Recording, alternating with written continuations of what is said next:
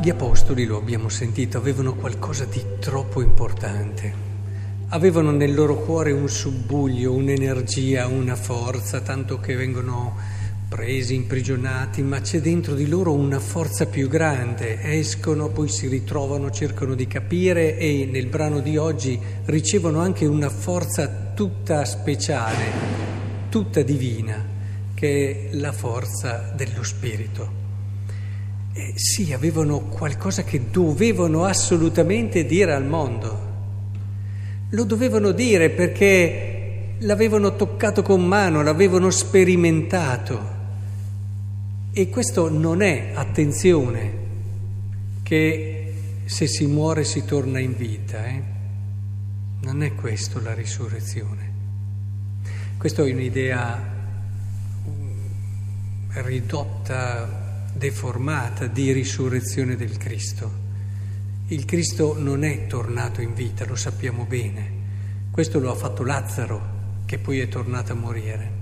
Il Cristo ha compiuto la sua esistenza con la risurrezione, ha dato pienezza a tutto quello che ha vissuto nella sua vita e gli apostoli desideravano proprio dire al mondo che c'è la possibilità di vivere una vita così, una vita che giorno dopo giorno si compie, si realizza e trova quella bellezza che ognuno di noi ha dentro e che può donare al mondo e che può trasformare il mondo intero, perché è proprio dalla bellezza che possiamo seminare nel mondo che il mondo si rinnoverà e si salverà.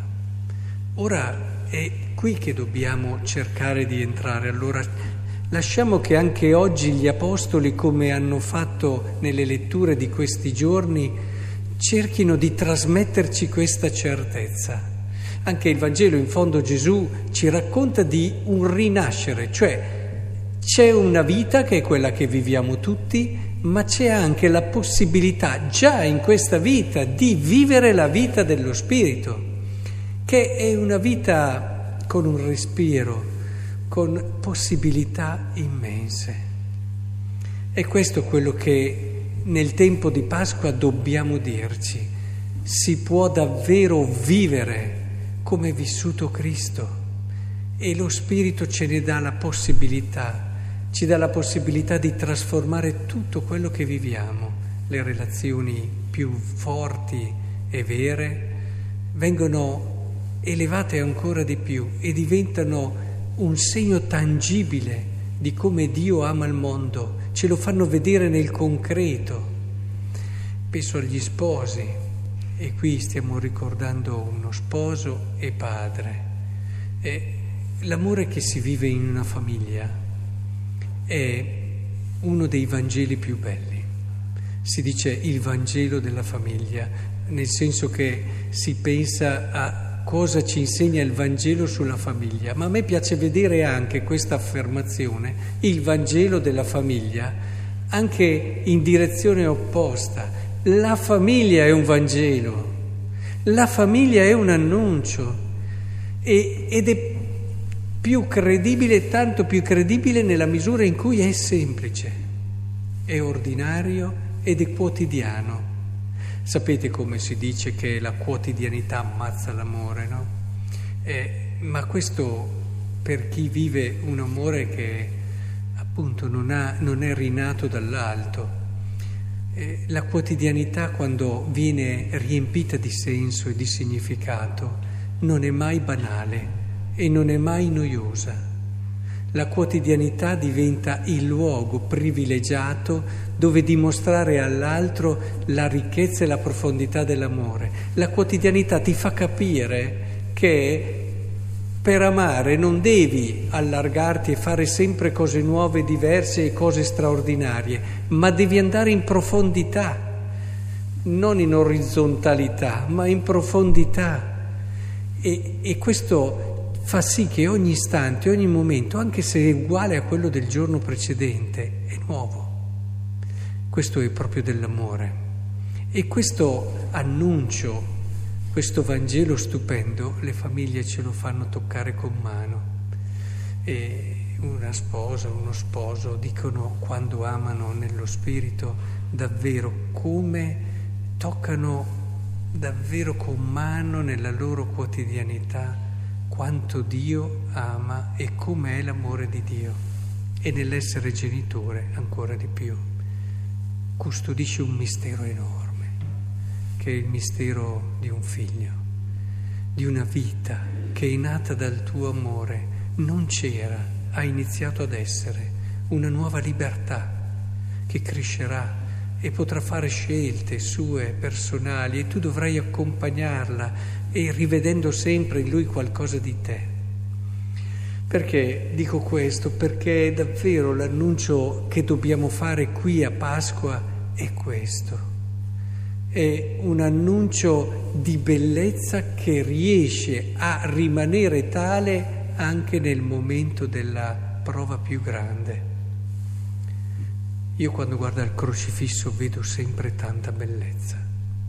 Eppure, se lo guardiamo con gli occhi degli uomini, troviamo un uomo sfigurato, ucciso ingiustamente, un uomo calpestato anche nella sua dignità. Eppure proprio lì si vede una bellezza straordinaria perché si vede un uomo coerente fino alla fine, che ha amato fino alla fine, che ha compiuto la sua vita nella fedeltà al Padre e all'uomo. Ecco, la bellezza è questa, il riempire di significato ogni gesto e ogni momento. Ed è per questo allora che vorrei che la forza della risurrezione cioè la forza di questa bellezza che non muore e che si compie, oggi riempisse questa assemblea e ci desse una speranza che non è una storiella che ci raccontiamo, ma una speranza fondata su quello che siamo e che possiamo vivere. Oggi qui abbiamo il risorto con noi, abbiamo Lui. Celebrare una messa è questo Celebrare la messa vuol dire che noi qui oggi, se abbiamo un po' di fede, un granello di fede, abbiamo il risorto.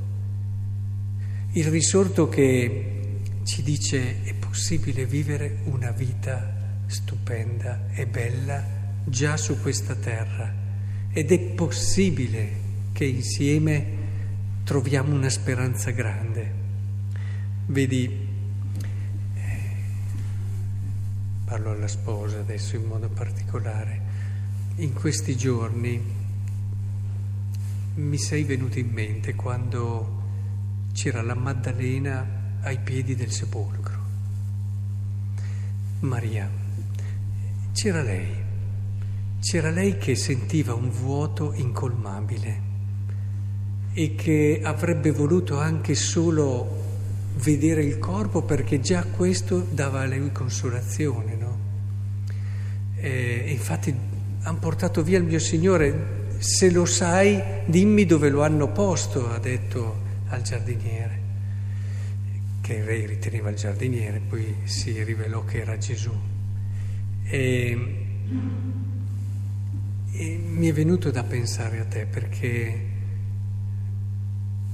Sicuramente questa cosa ha aperto una voragine nella tua vita e quella anche di tua figlia enorme. E, e neanche il corpo, neanche il corpo, in quel periodo lì proprio, quella cosa terribile, no? dove i defunti per coronavirus non potevano neanche avere l'assistenza dei loro cari e neanche la possibilità di venivano presi e e, e quindi ti ho pensato tantissimo perché dal punto di vista umano uno si dice ma che cosa c'è di peggio? Cosa c'è di peggio? Ma proprio lì, quel brano lì, mi ha fatto capire che nella misura in cui si ritrovano quelle che sono state le esperienze di vita e d'amore profonde, allora anche in una sofferenza così grande si ritrova una luce. Lì quello che sembrava un giardiniere, appena le dice Maria, ecco che ha riaperto tutto quello che è stata la storia che hanno vissuto insieme. E questa storia che hanno vissuto insieme ha aperto i suoi occhi e le ha permesso di vedere chi aveva davanti. Ecco, la cosa che consiglio in modo particolare è proprio questa. Non eh, può essere doloroso per certi versi, ma te lo consiglio ugualmente perché è ciò che ti libera. Tieni nel cuore, custodisci tutti i momenti più veri e belli che ci sono stati nella tua vita e nella tua storia d'amore. Tienli come un tesoro prezioso e ritornaci spesso, perché proprio da quei momenti ritroverai una verità e ritroverai la verità del risorto nella tua vita. È come se questi momenti di amore ti permettano di capire che questo amore non può finire, ha una verità dentro di sé che la morte non può sconfiggere.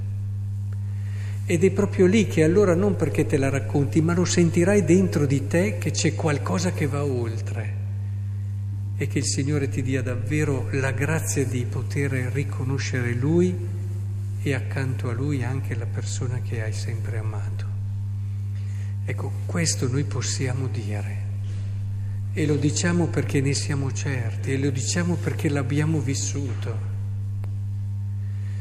Che davvero questo momento no, di grande difficoltà e sofferenza si trasformi attraverso l'amore in quella forza che permette, ed è successo tante altre volte, sai, di persone che dalla loro sofferenza vissuta in questo modo sono riusciti a diffondere intorno a sé speranza grande. Io te lo auguro perché allora potrai dire sì, io ho già cominciato a vedere il risorto.